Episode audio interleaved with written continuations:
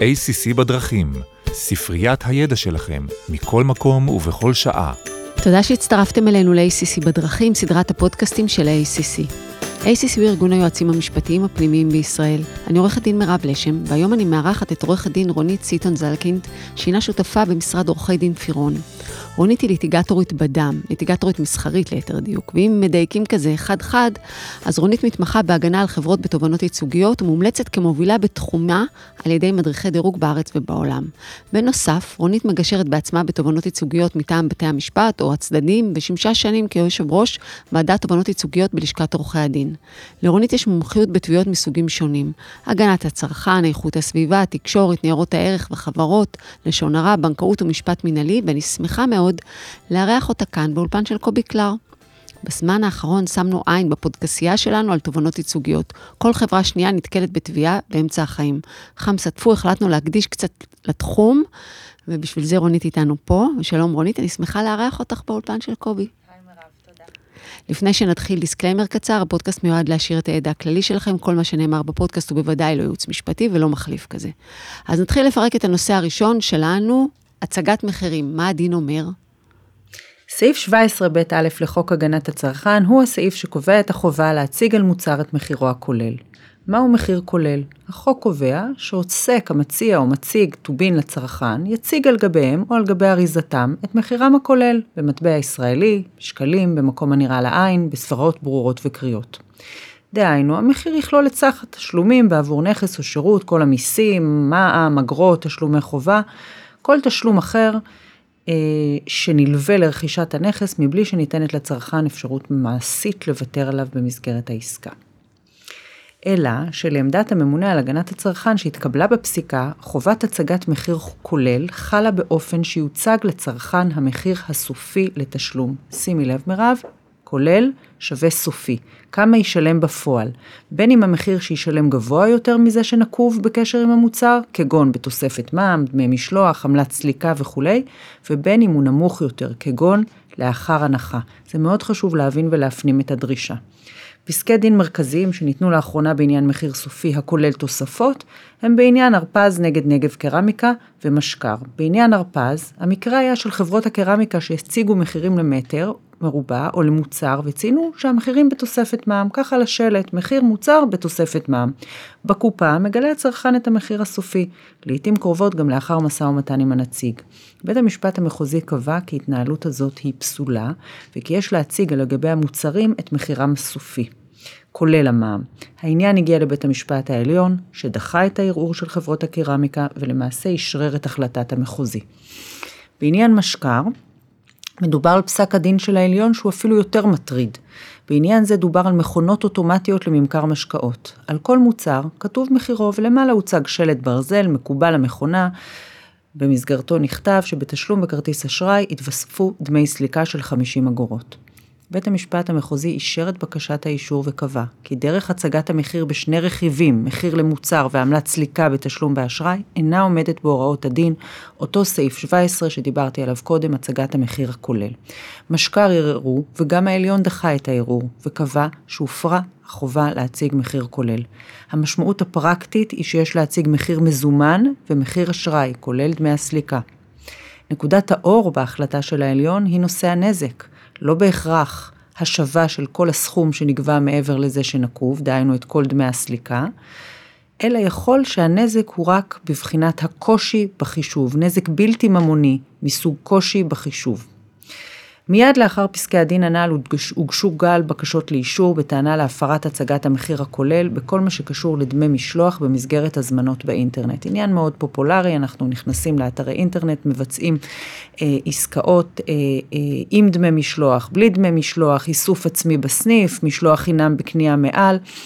לכאורה הטענה במסגרת הבקשות האלה היא שהפריט הראשון שצריך להופיע בסל הקניות יהיה דמי המשלוח. ואם יש באמת מינימום רכישה שמבטל את דמי המשלוח, זה יעודכן עם הוספת המוצרים לסל הקניות.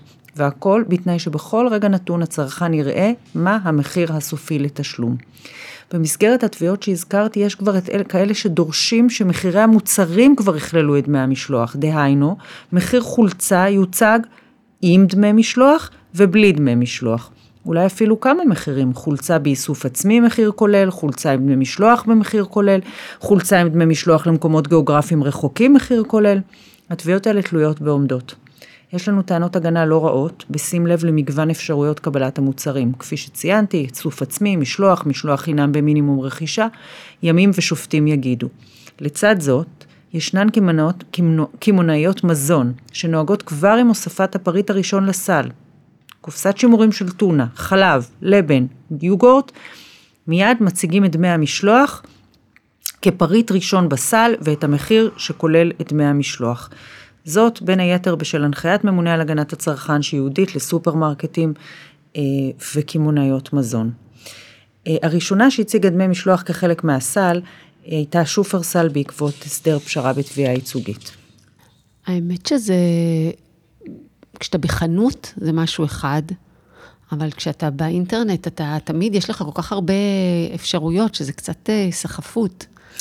אתה... אחת מטענות ההגנה שלנו היא באמת שבאינטרנט הצרכן הוא מעין הקופאי של עצמו, זאת אומרת, הוא רואה בכל רגע נתון אה, מה המחיר הסופי לתשלום, הוא יכול בכל רגע נתון לעשות בק, להתחרט, להחזיר את המוצרים, לרוקן את הסל. להבדיל באמת מטענות שהתקבלו בפסיקה, שבמסגרת רכישות בסניפים, אז אנשים מגיעים לקופה ורק אז מתוודים למחיר הסופי, וכבר לפעמים נגרמת להם עוגמת נפש ולא נעים להם להתחרט, ואנשים עומדים מאחוריהם בתור, ומבוכה וכולי. לכן אמרתי שבתי המשפט יצטרכו לומר את דברם ולקבוע אם באמת באינטרנט מדובר בפלטפורמה שהיא אחרת לגמרי. יש רמיזות לזה. גם יש, אה, יש, אתה רואה את הסל, אז בסל הסופי, לפני התשלום, אז כתוב לך איסוף עצמי או לא, ואז כמה בסוף אתה אמור לשלם, אתה רואה את המחיר הסופי. אתה רואה את המחיר הסופי, אבל הפרשנות של סעיף אה, אה, 17ב לחוק הגנת הצרכן, היא שאתה אה, תראה את המחיר הסופי מהרגע הראשון. זאת אומרת שאם המוצר הוא בתוספת מע"מ, אתה תדע כמה התוספת מע"מ, ואם הוא בדמ, עם דמי משלוח, אתה תדע כמה המחיר הסופי שלו. אה, התופעה היותר מעניינת היא אה, מחיר סופי אה, לאחר הוזלה. מכיוון שפה אנחנו מכירים פרקטיקה של חנויות שבמסגרת סוף עונה או במסגרת מבצעים כאלה או אחרים מציגים את כל החנות ב-50%. אוקיי, לפעמים מציגים את כל החנות ב-50% לפרק זמן קצר. לפעמים זה רק מבצע ליום האהבה. לפעמים זה רק מבצע לסוף שבוע, לפעמים זה רק Black Friday, יומיים, שלושה. אז אני אקדים ואספר שבמסגרת ביקורת של הרשות להגנת הצרכן בסניף של בילבונג, מותג שכולנו מכירים, נמצאו פריטים במבצע שעליהם הוצגו רק המחירים הרגילים, ולצידם שלטים ותוויות מדף שהפריטים האלה יינתנו בשיעור הנחה של 30 או 50 אחוז, מבלי שהוצג מחיר כולל וסופי לאחר הנחה. נשלחה התראה לבילבונג לפני הטלת עיצום כספי, בטענה שיש להציג לצרכן את המחיר הסופי לאחר ההנחה. הצרכן לא צריך לחשב אותו בעצמו לאחר אחוזי ההנחה. בילבונג גררה, הסוגיה הגיעה בסופו של דבר עד בית המשפט העליון, שאישר את קביעת בית המשפט המחוזי ואישר אה, את עמדת הממונה להגנת הצרכן, לפיה לא ניתן להסתפק בציון אחוז ההנחה מהמחיר הרגיל, אלא יש לבצע את החישוב עבור הצרכן ולציין את המחיר הסופי בנוסף. זאת אומרת שמבצע מסוג 50% הנחה על כל החנות, יש להציג את מחירו הסופי של כל מוצר ומוצר לאחר הנחה. המחוקק בעניין הזה הלך לקראת העוסקים, וקבע שאם מדובר על מבצע קצר טווח יחסית, שאינו עולה על 35 ימים, אפשר להציג את המחיר הסופי על גבי שלט מדף, ואין חובה לקדד אותו על כל פריט ופריט. האם זו הקלה? לא בטוח. איך אפשר להציג על גבי שלט מדף מחיר סופי של עשרות מק"טים לאחר הנחה? איך ישייך צרכן בקלות את הדגם בו הוא מעוניין למספר המק"ט ולמחיר אחרי ההנחה? הקמעונאיות מצאו פתרונות יצירתיים והציבו בסניפים מעין לוח כפל, במסגרתו מחירים רגילים ועמודות של המחיר לאחר ההנחות השונות. זה כל כך חשוב שאני באמת אסכם במילה, את ה, את, במשפט, את המצב המשפטי לאחר פסק הדין. ככל שמדובר על פרסום ברבים, עיתון, רדיו, טלוויזיה, שלט חוצות או כניסה לחנות, אפשר לפרסם אודות הנחה מסוימת ושיעור האחוזים. דהיינו, 50 אחוז, 30 אחוז, 70 אחוז, אין חובה לציין את המחיר הסופי לאחר הנחה בקשר עם כל מוצר ומוצר. מאידך, כשאנחנו מגיעים למדף עליו יושב המוצר, יש חובה לציין על גבי המוצר עצמו גם את המחיר הסופי לאחר הנחה. ההקלה, במסגרת הוזלה לתקופה של עד 35 יום, ניתן לציין מחיר רגיל ואת המחיר הנמוך לאחר הנחה על גבי תווית או שלט. דהיינו, אין חובה לקדד באמצעות אקדח מחירים או מדבקות את המחיר הסופי על גבי המוצר. אם את כבר נותנת לנו עצות, אז יש לך עוד איזה עצה, כי הנושא הראשון נתקע לי בראש. מה אפשר לעשות כדי uh, להימנע מתביעות ב, בנושא הזה של הסל, שאני מכניסה את המע"מ או לא מכניסה את המע"מ? מה, מה כדאי ליועץ משפטי שהוא רוצה לתת עצות לחברה? Uh, בחנויות שלה או באינטרנט. אז קודם כל, אני, כמו שאמרתי, יש לנו טענות הגנה לא רעות, אנחנו עדיין מקווים לנצח את התיקים האלה ולא להכביד על עוסקים פיתוחים טכנולוגיים שיכולים לשבש את המצגים באתר, גרפיקות מיותרות, מידע מיותר ועוד. יחד עם זאת, כחלק מפעולות מנע, וככל שהדבר אפשרי, המסך הראשון שיעלה עם הוספת המוצר לסל, יהיה בחירה של אפשרות השילוח. ככל שיש בחירה, עם המחיר ליד כל אפשרות. זאת אומרת, חינם בקנייה מעל 99, מסמן מראש. חינם באיסוף עצמי, מסמן מראש. או 19.90 דמי משלוח. ואז בעצם הסל יחושב מהפריט הראשון בצורה השקופה ביותר לצרכן. אם אין אפשרויות נוספות, זאת אומרת אין איסוף עצמי מהסניף ואין מינימום ואין מקומות גיאוגרפיים, אז פשוט שהפריט הראשון בסל יהיה דמי המשלוח. אוקיי? ואז אם הלקוח מגיע לשווי סל מתאים, שהמשלוח הופך לחינם, הוא ייעלם. שוב אני אומרת, אני מודעת לזה שהדברים האלה כרוכים בפיתוחים טכנולוגיים שיכולים לשבש את האתרים במתכונתם דהיום, ולכן אנחנו אה, בכל זאת אה, אה אופטימיים ומקווים אה, שבתי המשפט אה, אני כבר לא קוראת לזה צרכנות עיוורת, אבל אני קוראת לזה הצרכנות המתפנקת. עד כמה צריך להכיל את הצרכן בכפית ובכל רגע נתון, כשהוא בעצמו הקופאי של עצמו באינטרנט, צריך להכיל אותו במחיר הסופי בכל רגע נתון, בזמן ש, ש, שהבחירות הן בשליטתו והן מדעת. ולגבי אה, מבצעים שציינת קודם? אה, אז כפי שאמרתי, פתרון יצירתי זה לוח כפל. לוח כפל בכל אחד מהסניפים, יש סניפים יותר גדולים, אז עושים גם, מציבים גם כמה כאלה, הכל תלוי בגודל הסניף. אני חושבת שבסופו של דבר עוסקים יגלו שאין להם כל כך הרבה מחירים בחנות, יש הרבה יותר מק"טים ממחירים. בסך הכל, אם מסתכלים גם הקמעונאיות הגדולות, ואני לא מדברת על מזון, אני מדברת על אופנה, יש כמה, 20, 30, 40 מחירים בחנות של מוצרים שחוזרים על עצמם. ואז בעצם טבלת הלוח הכפל הזאת היא, במסגרתה יש עמודה אחת של המחירים הרגילים המלאים, ולאחר מכן כמו טבלה, כמה המחיר אחרי 10 אחוז הנחה, אחרי 20, אחרי 30, 40, 50, 60, 70, ואפילו יש כאלה שעושים עמודה של הנחת מע"מ, שזה דבר יחסית פופולרי, שעוסקים מציעים בתקופות מסוימות הנחת מע"מ.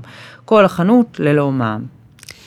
באותו עניין, אה, אנחנו מדברים על מבצעים, לגבי אה, משך מבצעים, ו... נכון, זה באמת, אה, זאת באמת סוגיה בוערת, שגם אין לה פתרון חקיקתי כרגע, והתופעה היא שבשנים האחרונות מוגשות תביעות רבות מאוד בעניין מבצעים פיקטיביים ומשך זמן של מבצעים. כשאני אומרת רבות מאוד, אנחנו מדברים על כ-200 תביעות, שזה הרבה וואו. מאוד. אה, קמעונאיות מזון, אה, חשמל, אלקטרוניקה, אופנה. אה, תחילת הדרך של הז'אנר הזה היה בייצוגית שנקראת סלע נגד אפריל והמשביר לצרכן. שם, לפי הטענה, נמכרו בשמים במשך 365 יום בשנה, במבצע, לדוגמה, של 200 ש"ח במקום 1,000. האלף עם קרוס, מחיר 200 של הבושם, לפי הטענה של התובעים בעניין סלע נגד אפריל, הוא מחיר פיקטיבי, גבוה ומנופח, ולא מדובר בכלל במבצע. זאת אומרת, הטענה שם זה שמעולם הבשמים האלה לא הוצאו למכירה באלף שקלים, ושהמחיר הגבוה נועד אך לפתות את הצרכן לחשוב שיש פה איזושהי הזדמנות, איזושהי הנחה לתקופה תחומה בזמן, שכדאי לו לנצל אותה ולרכוש את הבושם במחיר המוזל. הטענה בבסיס הבקשות לאישור שהתקבלו, זה שמחיר רגיל של מוצר לפני מבצע חייב להיות בהכרח מחיר שהמוצר הוצע בו למכירה בפועל, עובר ליציאה במבצע. טענה נוספת שהתקבלה בפסק הדין, מבצע יכול להיות לתקופה של 35 ימים בלבד. לאחר מכן יש לחזור למחיר אחד, גבוה, נמוך, באמצע, אבל אחד. הבסיס לקביעות האלה הם הנחיה של הממונה על הגנת הצרכן דאז מהשנים 2010 ו-2013, במסגרתה הפרשנות שציינתי כרגע של הוראות החוק שהתקבלה בבית המשפט המחוזי.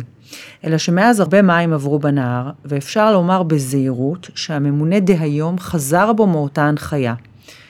אבל דבר אחד חוזר כחוט השני בפסיקת בתי המשפט לאחרונה, כולל בעניין שציינתי הרפז נגב קרמיקה בבית המשפט העליון. שם שוב הובהר מהו מחיר רגיל של מוצר לפני המלאכה. מחיר רגיל לפני מבצע, הוא לא יכול להיות מחיר מומלץ לצרכן, הוא לא יכול להיות מחיר קטלוגי, הוא לא יכול להיות מחיר יבואן, הוא חייב להיות מחיר שהמוצר באמת נמכר בו. העליון בהרפז אה, הגדיר זאת כמחירו של המוצר בדרך כלל. בעניין הזה, ההמלצה שלנו, בהתאם להסדרי פשרה והסתלקות שאושרו בתיקי המבצעים ולהצעת חוק המבצעים שתלויה ועומדת מ-2017, היא להקפיד שבכל מבצע שבה יוצג מחיר מבצע אל מול מחיר רגיל, המחיר הרגיל ממנו נגזר המבצע, היא המחיר בו נמכר המוצר בפועל לפרק זמן סביר, בשים לב לנסיבות העניין. גם המבצע חייב להיות לפרק זמן סביר בנסיבות העניין. מה יכולות להיות נסיבות העניין? זה לא איזשהו אה, מונח אה, קסם. מוצר עונתי כמו מגפיים או מעיל חייב להימכר במחיר רגיל פרק זמן סביר לפני שמוזילים את מחירו. אם המוצר, המגפיים או המעיל יהיו שלושה ימים בסך הכל במחיר המלא, ולאחר מכן שישה חודשים בהנחה, זה לא סביר, וזה אכן מטעה. מאידך, אם המגף יהיה חודש במחיר מלא, ולאחר מכן עד לסיום העונה, מחירו ירד בהדרגה עד לחיסול המלאי, זה יכול להיחשב סביר. ככל שנשאר המלאי בעונה הבאה, יש להציג מוצרים מעונה קודמת במחיר אחד. לא מתקבל על הדעת להציע מוצר מהיום הראשון בהנחה. שהרי אמרנו שמחיר רגיל, גבוה, חייב להיות מחיר המוצר באמת, מחיר המוצר בדרך כלל, ולא מחיר מומלץ או קטלוגי או מתחרים או יבואן. אלה התיקים, אלה הטענות במסגרתם, ואלה הפתרונות. תום לב וזמן סביר. common sense, בסופו של דבר זה common sense. לגמרי, common sense ושקיפות והוגנות. ודרך אגב, יש התייחסות בפסיקה שונה והבדלים בין מבצעים במסגרתם יש שיעור הנחה של 30 אחוז הנחה, 50 אחוז הנחה, שאכן אלה צריכים להיות מוגבלים בזמן סביר, לבין מבצעים מסוג אחד ועוד אחד, או שלושה ב-99. שלושה מוצרים ב-99, קפה ומאפה, שתיים פלוס אחד במתנה. אלה כיום, לפי המצב המשפטי, מבצעים שניתן בזהירות ולפי הנסיבות להחריג אותם ממגבלת הימים ולערוך אותם לפרקי זמן ארוכים יותר, או באופן קבוע כעניין של מדיניות. זה מבצעים שאנחנו מכירים, אנחנו יודעים שארבע חולצות בית ספר ב-100, ואנחנו יודעים ששלושה תחתונים ב-99, ואנחנו יודעים שקפה ומאפה כל השנה, ואנחנו יודעים שיש אופטיקות שמשקפי ראייה הם אחד ועוד אחד כעניין של מדיניות כל השנה, ואלה אה, אפשר להחריג ממגבלת אה, הימים. אם התחלנו עם 1 אה, פלוס 1, בכל אלה יש אה, בכלל לטעון פה הטעיה? יש בכל זאת אה, חשיפה? או ש... אז לגבי מבצעים של אחד ועוד אחד, זו שאלה מצוינת, מכיוון שאלה מבצעים שאנחנו מכירים מימים ימימה, אחד ועוד אחד, הזול מביניהם. לכאורה, מבצע פשוט וקל להבנה, אז איך בעצם אפשר להגיד שהוא מטעה? אז בשנת 2017 הוגשו לבית המשפט מחוזי מרכז תביעות ייצוגיות נגד רשת צומת ספרים, סופר פארם, שופרסל ועוד. במרכז הבקשות האלה טענות שנוגעות למבצעי 1 פלוס 1 הזול מביניהם. המבקשים שם, התובעים טענו, שבמקרים שבהם מממשים מבצע פלוס 1 פלוס 1 יותר מפעם אחת, זאת אומרת לקוח רוכש ארבעה פריטים שמשתתפים במבצע, יש להצמיד את המוצרים באופן שהחישוב של הזול מביניהם הוא לטובת הצרכן ולא לטובת העוסק. זה נשמע מורכב, אז אני אתן דוגמה פשוטה. לקוחה בוחרת שתי חולצות, כל אחת עולה 50 שקלים, ושני מעילים שכל אחד מהם עולה 100 שקלים. מבצע אחד ועוד אחד הזול מביניהם. אם היא הייתה מפצלת את העסקאות, היא הייתה משלמת כאילו על מחיר אחד וחולצה אחת 150 שקלים. אבל אם היא עברה בקופה פעם אחת עם ארבעת המוצרים, המערכת בעצם מצמידה את המוצר היקר למוצר היקר הבא בתור, המעיל, וההטבה ניתנת על המוצרים הזולים ביותר שנבחרו. זאת אומרת, הסוגיה היא שיטת ההצמדה. האם אנחנו מצמידים את המוצר היקר למוצר היקר הבא, ונותנים את ההנחה המיטבית, או שאנחנו מצמידים את המוצר היקר למוצר הזול, ונותנים הנחה, ובעצם הלקוחה הזאת תידרש לשלם 200 שקלים. הסוגיה הגיעה לבית המשפט העליון, שקבע שאם העוסק לא כותב במפורש שבמימוש המבצע יותר מפעם אחת, הזול מביניהם יינתן, ההנחה של הזול מביניהם תינתן על הזולים ביותר, על הפריטים הזולים ביותר מבין אלה שירכשו, חלה על העוסק חובה לחשב את ההטבה באופן המיטיב עם הצרכן. זאת אומרת, אם הכיתוב 1 פלוס 1 הזול מביניהם שותק, וזהו, וכך כתוב ותו לא, יש להצמיד את המוצרים לטובת הצרכן. זאת אומרת, את היקר ליקר. אם רוצים לחשב את ההנחה אה, באופן אחר, זאת אומרת שההנחה תינתן על המוצרים הזולים ביותר, יש לציין זאת בפרסום. יש לגלות לצרכן ולכתוב שההנחה תינתן על המוצרים הזולים ביותר. הכללים האלה נכונים ויחולו גם בהטבות מסוג 2 פלוס 1 במתנה, השני ב-50% וכל מבצע שאין הגבלה לממש יותר מפעם אחת. אני מסכמת כי זה ממש חשוב וזה גם גל בקשות לאישור. במבצעים מהסוג של אחד ועוד אחד הזול מביניהם, יש להתנהל לפי אחת משתי דרכים. פעם אחת, לתכנת את הקופה כך שמצמידה את המוצרים בדרך המשתלמת ביותר לצרכן, כאילו הוא היה יכול לפצל את העסקאות. לחילופין, אם לא מעוניינים להצמיד את, המוצר, את ההנחה לטובת הצרכן, צריך לגלות לצרכן בפרסומים על המבצע, כי ההנחה תינתן על הפריטים הזולים ביותר, או לחילופין, להחליף את הכיתוב הזול מביניהם בכיתוב הזולים מביניהם. זה באמת, אני, את אומרת את זה ואני רואה את זה, כי זה כתוב תמיד ב... בסופר פארם, או... מה, הזול מביניהם? כן. כן, נכון. עד, עכשיו חשב, חשבו שזה מאוד פשוט, זאת אומרת, אחד ועוד אחד הזול מביניהם, זה מאוד פשוט, אבל לא נתנו את הדעת מה קורה אם אה, מממשים את המבצע יותר מפעם אחת, אם קונים ארבעה מוצרים, ודרך אגב, גם במסגרת התיקים האלה, אף אחת מהמשיבות שם לא עשתה איזשהו סקר, אני זוכרת את הדיון בבית המשפט העליון, השופט עמית עמד על כך, אף אחד לא עשתה סקר, איך באמת תופסים, תופס את זה הציבור? זאת אומרת, מה הוא באמת חושב, אם הוא קונה שני ספרים ב-100 ושני ספרים ב-50, איזה הנחה הוא מקבל? אבל גם בלי סקר, אה, בסופו של דבר הנימוק שעמד במרכז פסק הדין בבית המשפט העליון בעניין סופר דוש, הוא שמכיוון שאם הלקוח היה מפצל את העסקאות, הוא היה יכול ליהנות מההנחה המיטבית, והזכות בעצם של הפיצול, אה, או של האפשרות לפצל, אה, או של החישוב, היא זכות ש... נתונה לעוסק, הוא צריך לעשות בה שימוש בתום לב ולטובת הצרכן. כי לא כולם מספיק מתוחכמים כדי לעמוד בקופה פעמיים.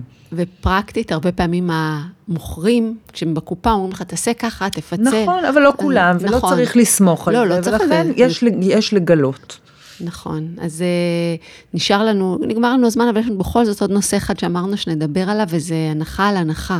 הנחה על הנחה זה נושא חשוב שחוזר גם הוא במסגרת בקשות לאישור תובענות כייצוגיות. פסק הדין שהציף את הטענה, פסק הדין אילנית משה נגד המשביר ושופרסל וניו פארם. הטענה שם שהנתבעות מפרות את הדין שעה שהן מפרסמות מבצעי הנחה במתכונת הכוללת הנחה מהמחיר הרגיל והנחה נוספת שמחושבת מהיתרה לאחר הנחה. מה- דוגמה שכולנו מכירים, 50% הנחה פלוס 10% לחברי מועדון, או 60% הנחה פלוס 10% בהעברת קוד קופון. צרכנים רבים, לפי הטענה, סברו בטעות שכדי לגלות את שיעור ההנחה הכולל, עליהם לחבר את שני שיעורי ההנחה. זאת אומרת, 50% הנחה פלוס 10% לחברי מועדון הם בעצם 60, ולהתייחס לסכום המתקבל כאל שיעור ההנחה מהמחיר הרגיל, ולא לחשב את ההנחה הנוספת כהנחה על היתרה בלבד לאחר מימוש ההנחה הראשונה. בית המשפט המחוזי אישר את הבקשה לאישור, העליון דחה את הערעור והושגה פשרה לפיה. במבצעים מסוג הנחה על הנחה, יצוין גם אחוז ההנחה האפקטיבי המצטבר. זאת אומרת, אה, אני אסכם, כשההנחה הראשונה היא בשיעור של 50% מהמחיר הרגיל, וההנחה הנוספת היא בשיעור של 20% מהיתרה, בנוסף יצוין שההנחה המצטברת או ההנחה האפקטיבית עומדת על 60%. 50 זה לא 50 פלוס 20, זה 60% בלבד. כאשר לא ניתן לחשב את אחוז ההנחה האפקטיבי, למשל, יש סוגים שונים של הנחות בבית העסק, ויש עוד איזושהי הנחת קופון בסך של 10% נוספת. זאת אומרת, בבחינת כפל, אז יש לציין ש-10% ההנחה הנוספת היא על היתרה לתשלום, לאחר חישוב ההנחה הראשונה. טיפ לסיום. הטיפ הכי חשוב שלי לסיום הוא להתייעץ עם יועץ משפטי בתחום, מומחה בתחום הצרכנות בשוטף, כדי שיהיה מי שילווה חברה בכל מה שקשור למסמכי האתר שלה, למדיניות שמפורסמת בסניפים, שיאשר את המשפטיות בפרסומים שלה, שיכיר את החידושים בחוק ובפסיקה שחלקן סקרתי עכשיו, שיכיר את הנחיות הממונה על הגנת הצרכן ויכיר את המגמות. כל תשובה בכתב או בעל פה של כל נציג שירות לקוחות יכולה לחשוף חברה לתביעה אם הוא מתיימר להשיב בעצמו ללא שהוא הודרך. תודה רבה, אהבתי מאוד את הפודקאסט, כי הוא סופר פרקטי ליועמ"שים של חברות עסקיות, וגם בתור צרכנית הבנתי כמה דברים. אני מאוד מודה לך, ותבואי עוד פעם עם עוד תובנות וסקירות. בשמחה.